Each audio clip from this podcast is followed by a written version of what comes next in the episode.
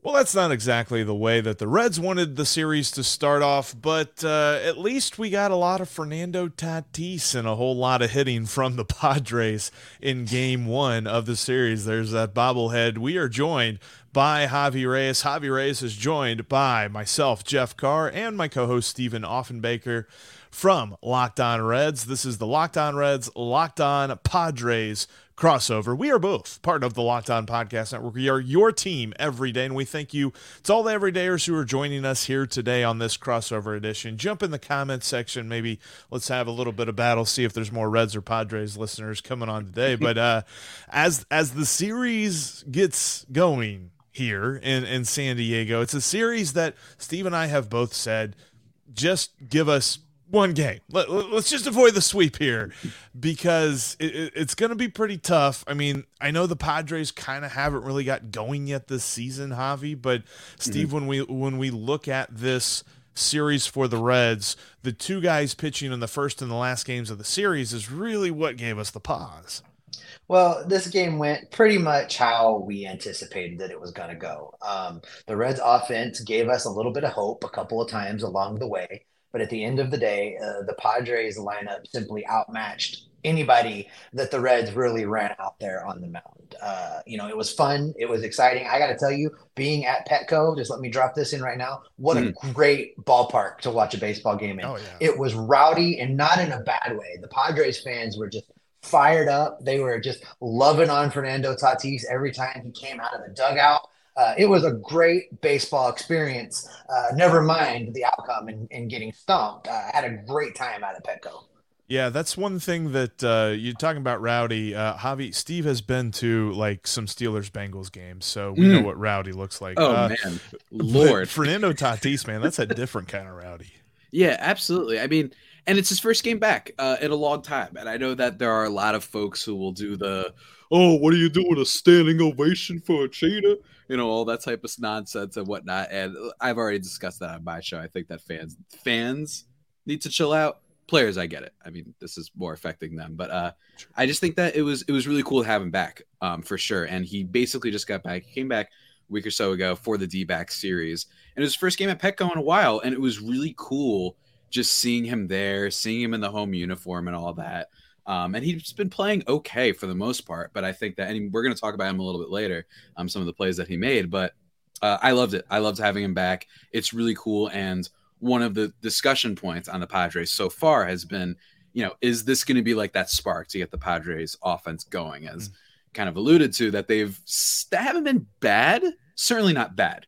Uh, anyone who watched the Chicago White Sox over the weekend can can attest to what bad baseball actually looks like. But with the Padres, it's been underperforming. You know, you you've had some good moments. You have Xander Bogaerts, who's been awesome so far. Immediate return on investment given the big contract. But then you have the Juan Soto stuff. You have Manny Machado perform poorly, and overall, this team with runners in scoring position has been pretty abysmal. Uh, third lowest batting average in all of baseball.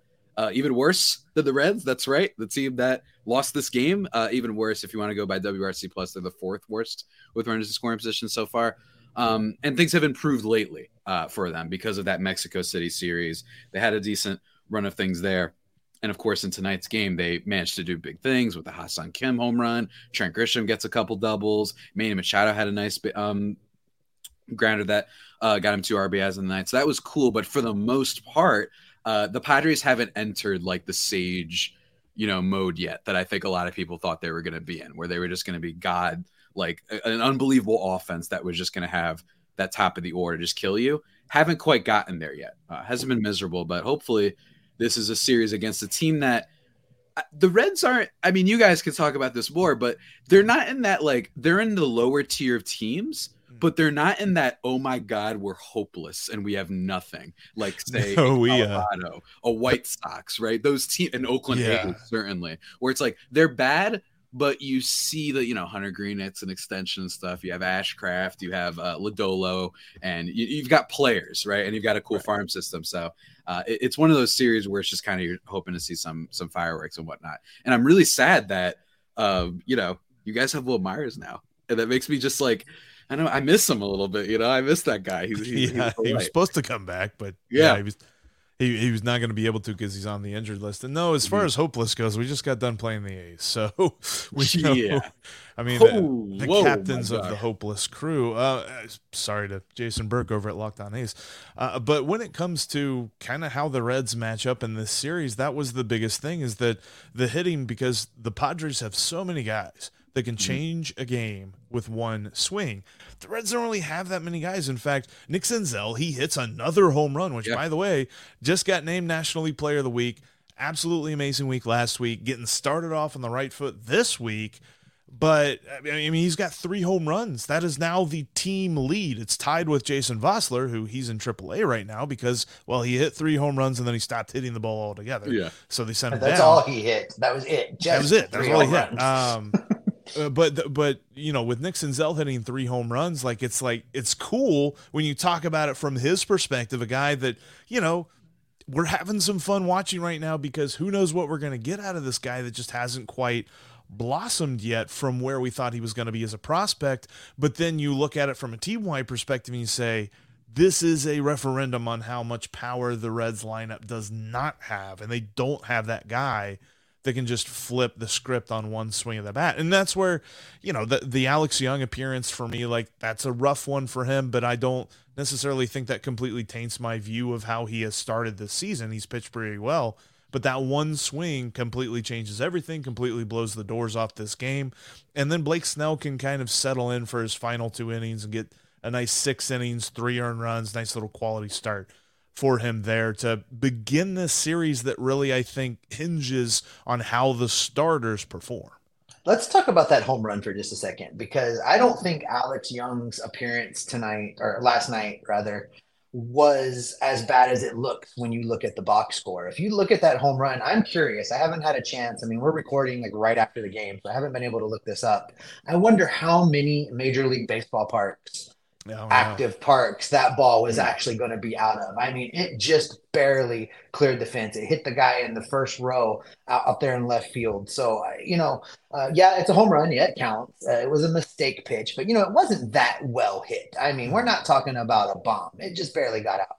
Uh, I, I still have faith in Alex Young. I think right now, especially after what we saw from Reiver Sanmartin tonight, uh, he's the best lefty in the bullpen right now. So uh, we need him to be right to, to continue to move this team forward in later innings. No, I 100% agree. And the way that the the Padres were really able to shut down that was the one thing that I was like, okay, let's see if the Reds can kind of counterpunch here after going down three. The Padres pitching came in and shut the door. Yeah, absolutely. And I think that the, another big thing with the Padres, speaking of slow starts, has been Blake Snell for this season, and he mm-hmm. does this every year. So he's, I kind of haven't talked about him all that much on my show, to be honest, because I just feel like I haven't seen anything to suggest that yeah, this is just what he does. He throws a lot of the pitches that don't work and he tries experimenting with them on the year on or at the beginning of the season. Then as things go on, he's like, "Oh, I got an idea. I'll use my great fastball slider combo." And then he starts doing work. I know he did well today. He actually generated a lot of whiffs on his um, curveball today, which was really cool and was wiping out a Reds lineup. But you just mentioned not a lot of power in this Reds lineup, so I don't know how to necessarily view that. It was cool. It was encouraging. For me, the best thing about Snell was worked out of trouble, but more no walks. Uh, Blake Snell's had a lot of games where the control is this thing. So for me, it's not as much the swing and miss stuff because the Reds lineup hasn't been amazing, but Snell sometimes he elevates the fastball a little bit too much and guys just get walk galore. So it was definitely one of his better starts of the season and he's been slow. So hopefully they can do better. And then the Padres bullpen still pretty underrated. And Steven Wilson, who's a guy that goes an inning in this one, strikes out too. That guy's got good stuff. I know his ERA is at 4.5 but it's very reliever. It's a reliever syndrome. He gets lit up in the Mexico series game, which inflates the ERA. And then he had another poor appearance before that. But for the most part this year, this guy has been a guy who's going to guarantee you at least strike out an inning. Uh, just really good stuff from Steven Wilson, kind of slowly uh, cementing himself as a high impact reliever. And Domingo Tapia, who they just called back from AAA he's got some stuff. He's especially a guy when you're winning a decent amount of games. He was a spring training darling. He can do stuff, but for me, Steven Wilson is the guy that Reds fans might not know. The ERA is, is way too high. I'm telling you, that's not legit. That'll calm down. But uh, yeah, Padres pitching definitely came in there, shut down the door. And that was great because they don't want to be using up too much of it, given that you know, injuries and all that and what have you, especially for this pitching staff that just got back Joe Musgrove. So you got to be careful with that stuff. But uh, it was great to see. And the Padres defense helping them out a decent amount, which I, I really, really appreciate, especially for a team I've had a lot of questions on when it comes to defense. Yeah, that's something that I want to talk about here in just a mm. minute is is the defense, the fielding, and part of that is just some amazing plays by a couple of different dudes, including one Fernando Tatis, who we'll also get into a little bit. Plus, um, what is it like watching a guy like Nick Senzel, and what do we make of all of this? Mm. That's coming up right here in just a moment. Before we get into that, though, I want to tell you about one of our sponsors for today's podcast, and that is Gametime. Game Time is my favorite way to get tickets for a game. Whether or not you've got them early or you literally just pulled up to the ballpark and want to find a seat, Gametime's the best way to do it. Download the Gametime app today, create an account, and use code LOCKEDONMLB for $20 off your first purchase. In fact, with the White Sox coming to town this weekend, you got three games that the Reds have a really good chance in. So you might want to be at the ballpark to see what the Reds can do. Make sure you jump on the Gametime app to find your best deals because the Gametime app has the Gametime guarantee. If you find cheaper tickets on a different app in the same uh, location as where the tickets you got, they're going to refund you 110% of the difference. That's how confident they are in their pricing model. Download the Gametime app today. And again, create an account and use the promo code LOCKEDONMLB for $20 off your first purchase. You combine that guarantee with a little bit of a coupon. I mean, what could go wrong? You can get some nice prices on Reds tickets this weekend. Gametime has last minute tickets at the lowest price guaranteed. And also coming up, uh, uh, something else I want to talk about is Sorare. Our sponsor, Sorare, is a revolutionary fantasy baseball game and marketplace, transforming fans into owners with officially licensed digital cards featuring players from across all 30 MLB teams. I've got a team myself, a couple of different players. I, I had some nice performances from TJ Friedl up to this point. He's, he's cooling off a little bit, but the way that you make your squad is you have an allotment of points. You have a budget that you got to fill out, and you can have a couple of superstars and then get some nice up and coming sleeper picks that nobody knows about just yet. Check it out today, sorare.com. You can uh, play for free. MLB game weeks happen twice weekly and span a three to four day cycle. And at the end of game weeks, uh, those who rank at or near the top of their leaderboards win a variety of rewards, which include uh, some really rare, so rare cards, uh, game tickets. You can get merchandise, signed jerseys, and even VIP experiences like meeting MLB stars. So head to sorare.com slash locked on. That's S O R A R E dot com slash locked on today and draft your team of free players and start competing sorare.com slash locked on to start playing today. Thanks as always for making Locked On Reds and Locked On Padres your first listen of the day. Every dayers, we got a long. There's two more games left in this series, and it's one thing that I know, especially from the last couple of years, is that when the Reds and Padres get together, drama just happens. Like I low key thought maybe the Reds will make a really late comeback in game one. Didn't mm-hmm. happen. Mm-hmm. Padres were really on top of things with their bullpen and with their fielding. But th- these two teams seem to just exude drama and intrigue. And if you want the hometown broadcast for either the Padres or the Reds, you can catch it on the Sirius XM app uh, and, and, when you download the SXM app, just search Reds or Padres for your hometown broadcast. All right, I mentioned it. Fielding, huge factor in this game. And the Reds were okay at it. I mean, they've definitely been a lot worse in games so far this season. But the Padres, they were elite at fielding on Monday night. Yes, they were, and they they haven't been for a lot of the season. Uh, in, in a lot of ways, not like atrocious. This isn't last year's San Francisco Giants were who were pretty historically bad, but they were up there, right? I've been taking shots at people. My apologies to Ben with the Black Giants. I got love for you, man. I'm just saying, but they were really bad last year. And for the Pods, you know, they've had a lot of questions. And I think the biggest question has been just the overall, just the amount of moving pieces, right? Even mm-hmm. if I trust that those players in a vacuum can play pos- all these positions, it's still a lot of roster turnover. You got Ha-Seong Kim moving from shortstop to second, Jay Cronenworth moving from second to first. You've got Juan Soto going from right field to left field. And then you've got Fernando Tatis Jr., who played his first game in a while at Petco, of course. And he's in he's in right field now. And a lot of players made some good plays uh, in this game, and I think that that was really important. Xander Bogaerts making a nice scoop throw.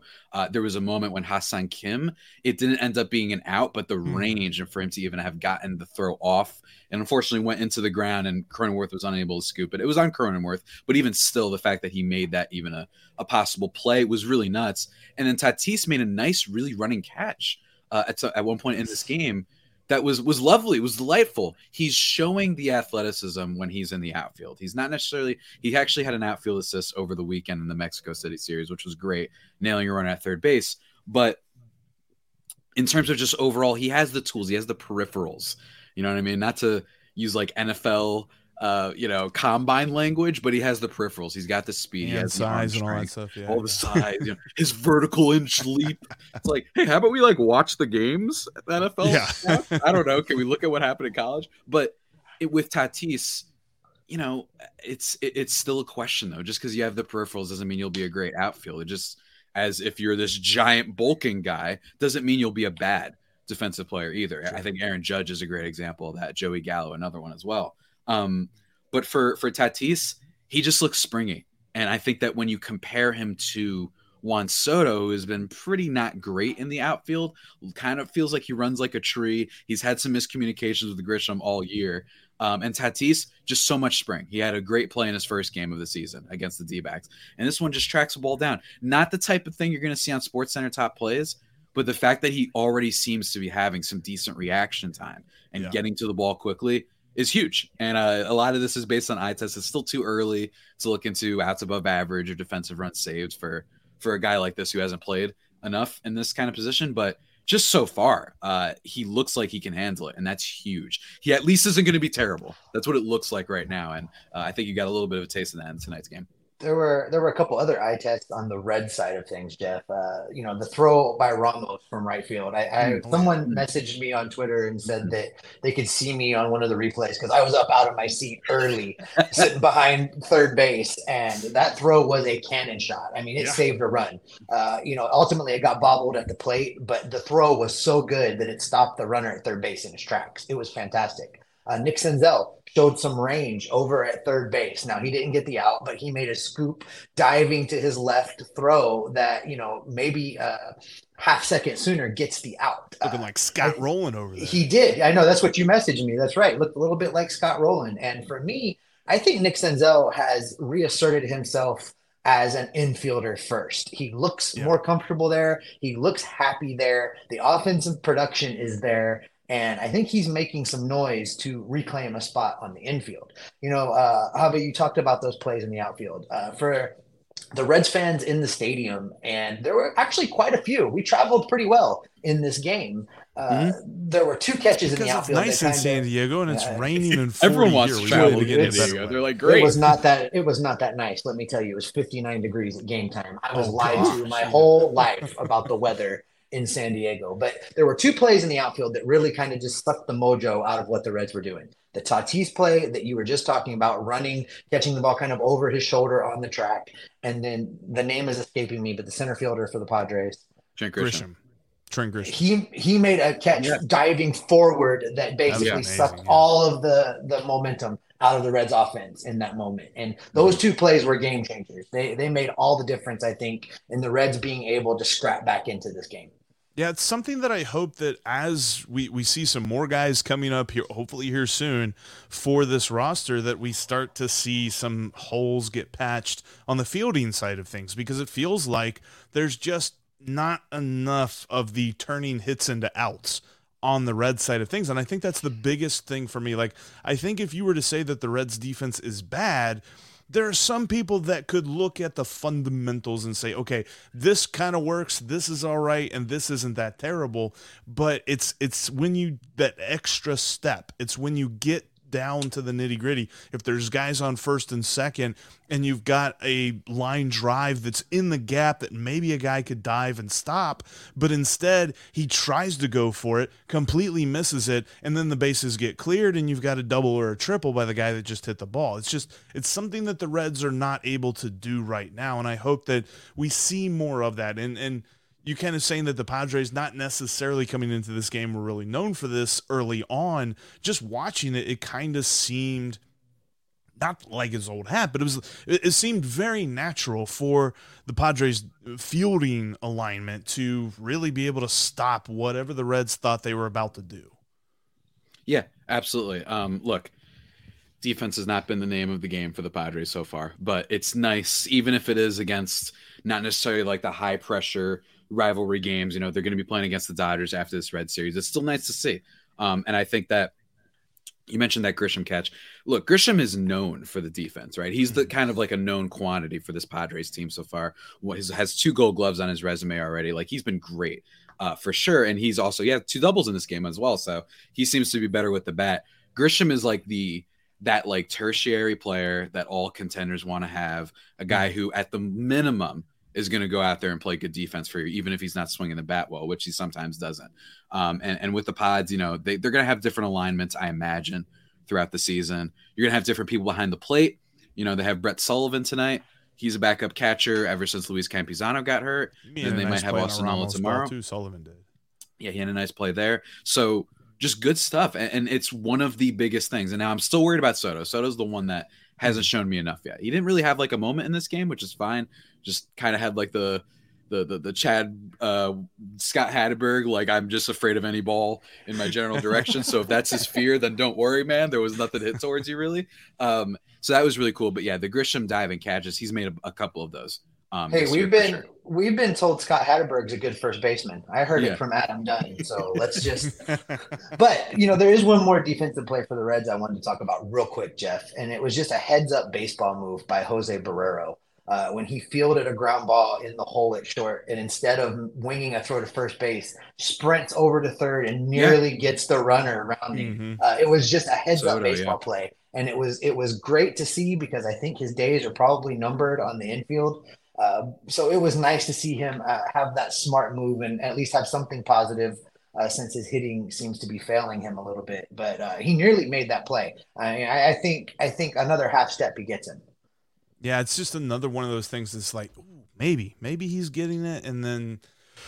Yeah, it's just the, the Jose Barrero experience at this point. Um, I do want to ask a question about Fernando Tatis and a question about Nick Senzel mm. that I, I, I I don't know, and I don't necessarily know that we want to answer it for fear of superstitions and things like that. But maybe we aren't superstitious. I don't know. Uh, we'll, we'll get into that coming up next. Before we do that, though, I want to shout out another one of our sponsors here today, and that is BetterHelp. The show is brought to you in part by BetterHelp. You know, I am always learning new things about myself. I'm a person who's comfortable in my own skin, don't get me wrong, but just as soon as I feel like I've mastered something, something else comes along that I've got to overcome, something that I've got to kind of figure out how to mentally work through it. And we weren't meant to do this all by ourselves. Whether if you got friends or family, you need someone that you can talk to.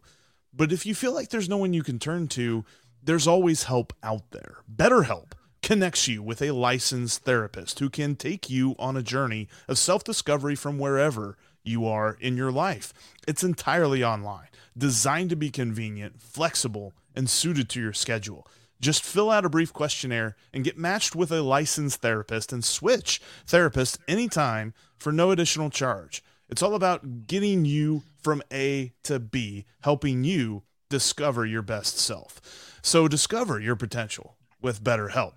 Visit betterhelp.com slash locked on MLB today to get 10% off your first month.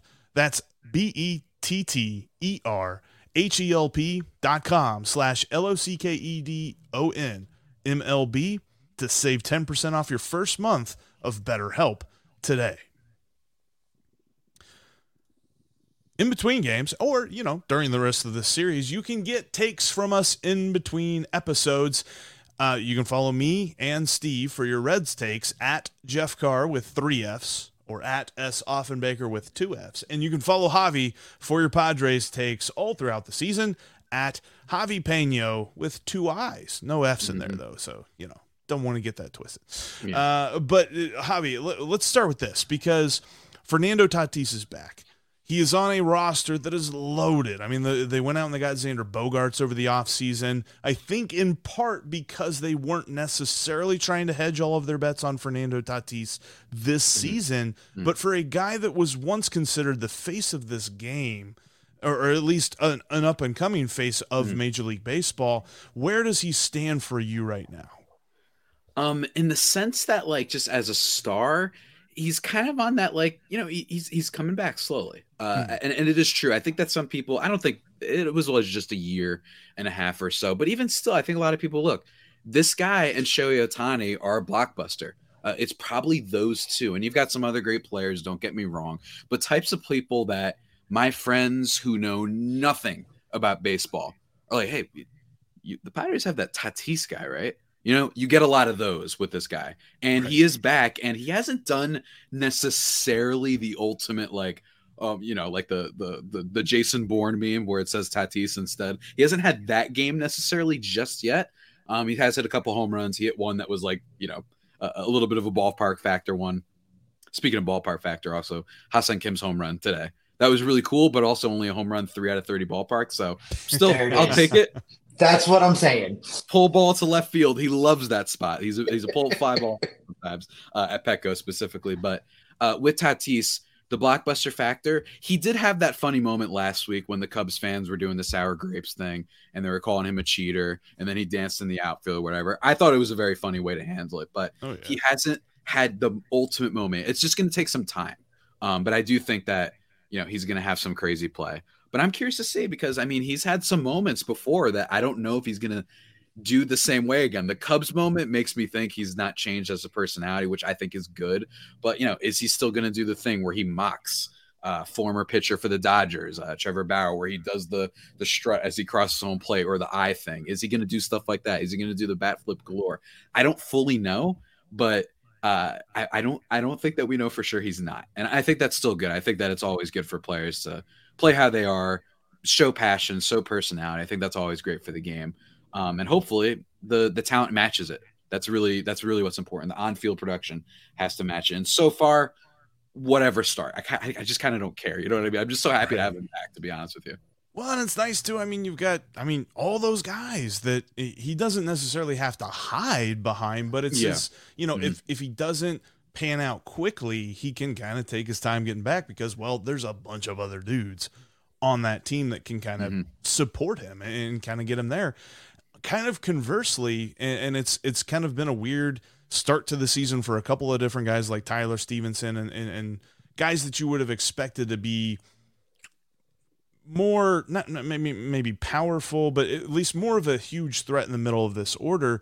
And, and Spencer Steer's kind of slowed down a little bit. Nick Senzel over the last what eight days, Steve has has, has really kind of had a good eight days, and I keep dancing around it like like you know it's been fun. Look, Do we need to go Nick- to the next step because I don't want to jinx it.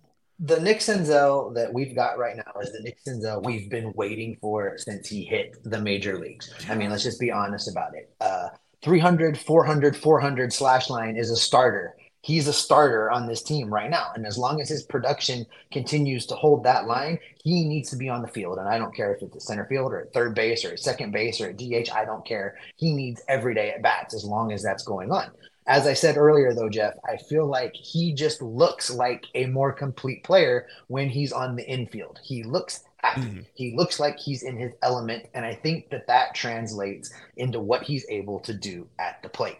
Now, I, I understand what his history is. And I know every time we've gotten ourselves excited and really begun to count on him, something has happened. So I get why you don't want to jinx it.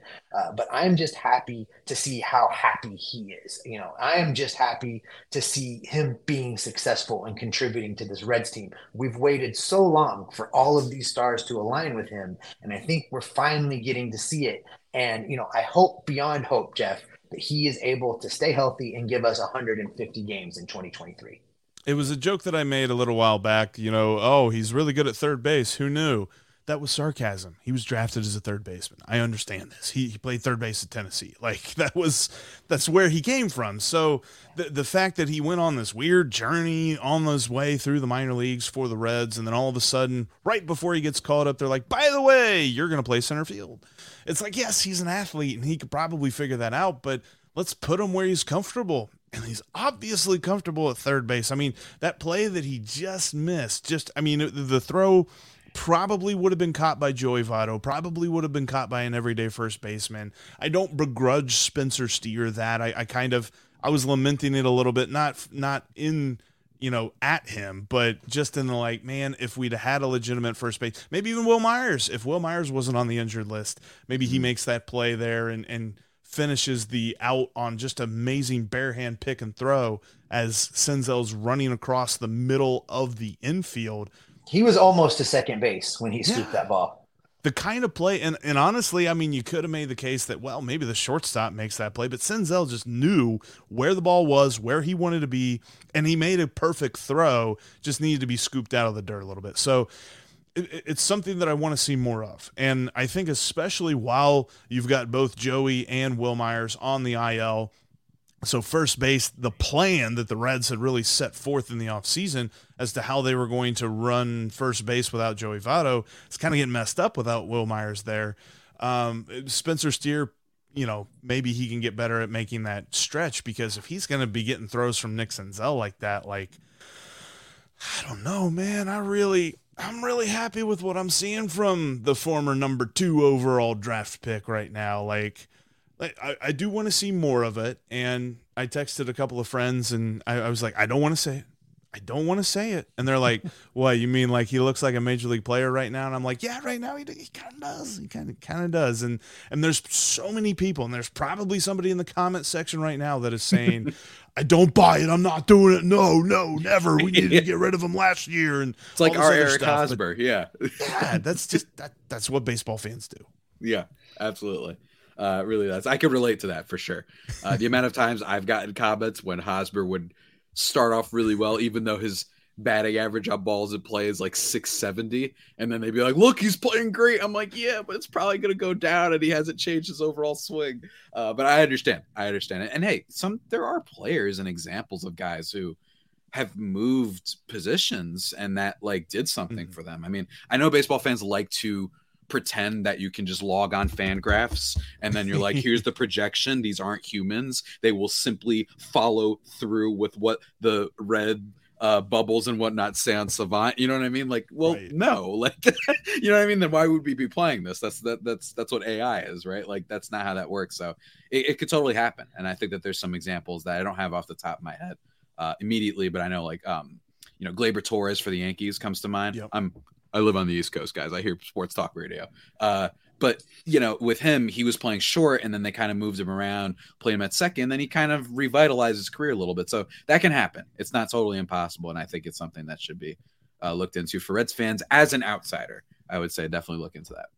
And you know what, Steve? I feel like that is a great place, and, and, and Javi, that's a great place to end because Steve, what you don't realize is Javi just said the name of his greatest enemy. And he doesn't do that very often. And that's how we're going to end this crossover. It's okay. Thank the curse is so over much. now that he's on the team. It is over now that he's so on the much, team. everybody for checking out today's crossover between Locked On Reds and Locked On Padres. We are both part of the Locked On Podcast Network. We are your team every day. And for all the everydayers out there, make sure you check us out tomorrow as we react to the Graham Ashcraft Michael Wacha saga that's about to take place here tonight at Petco Park.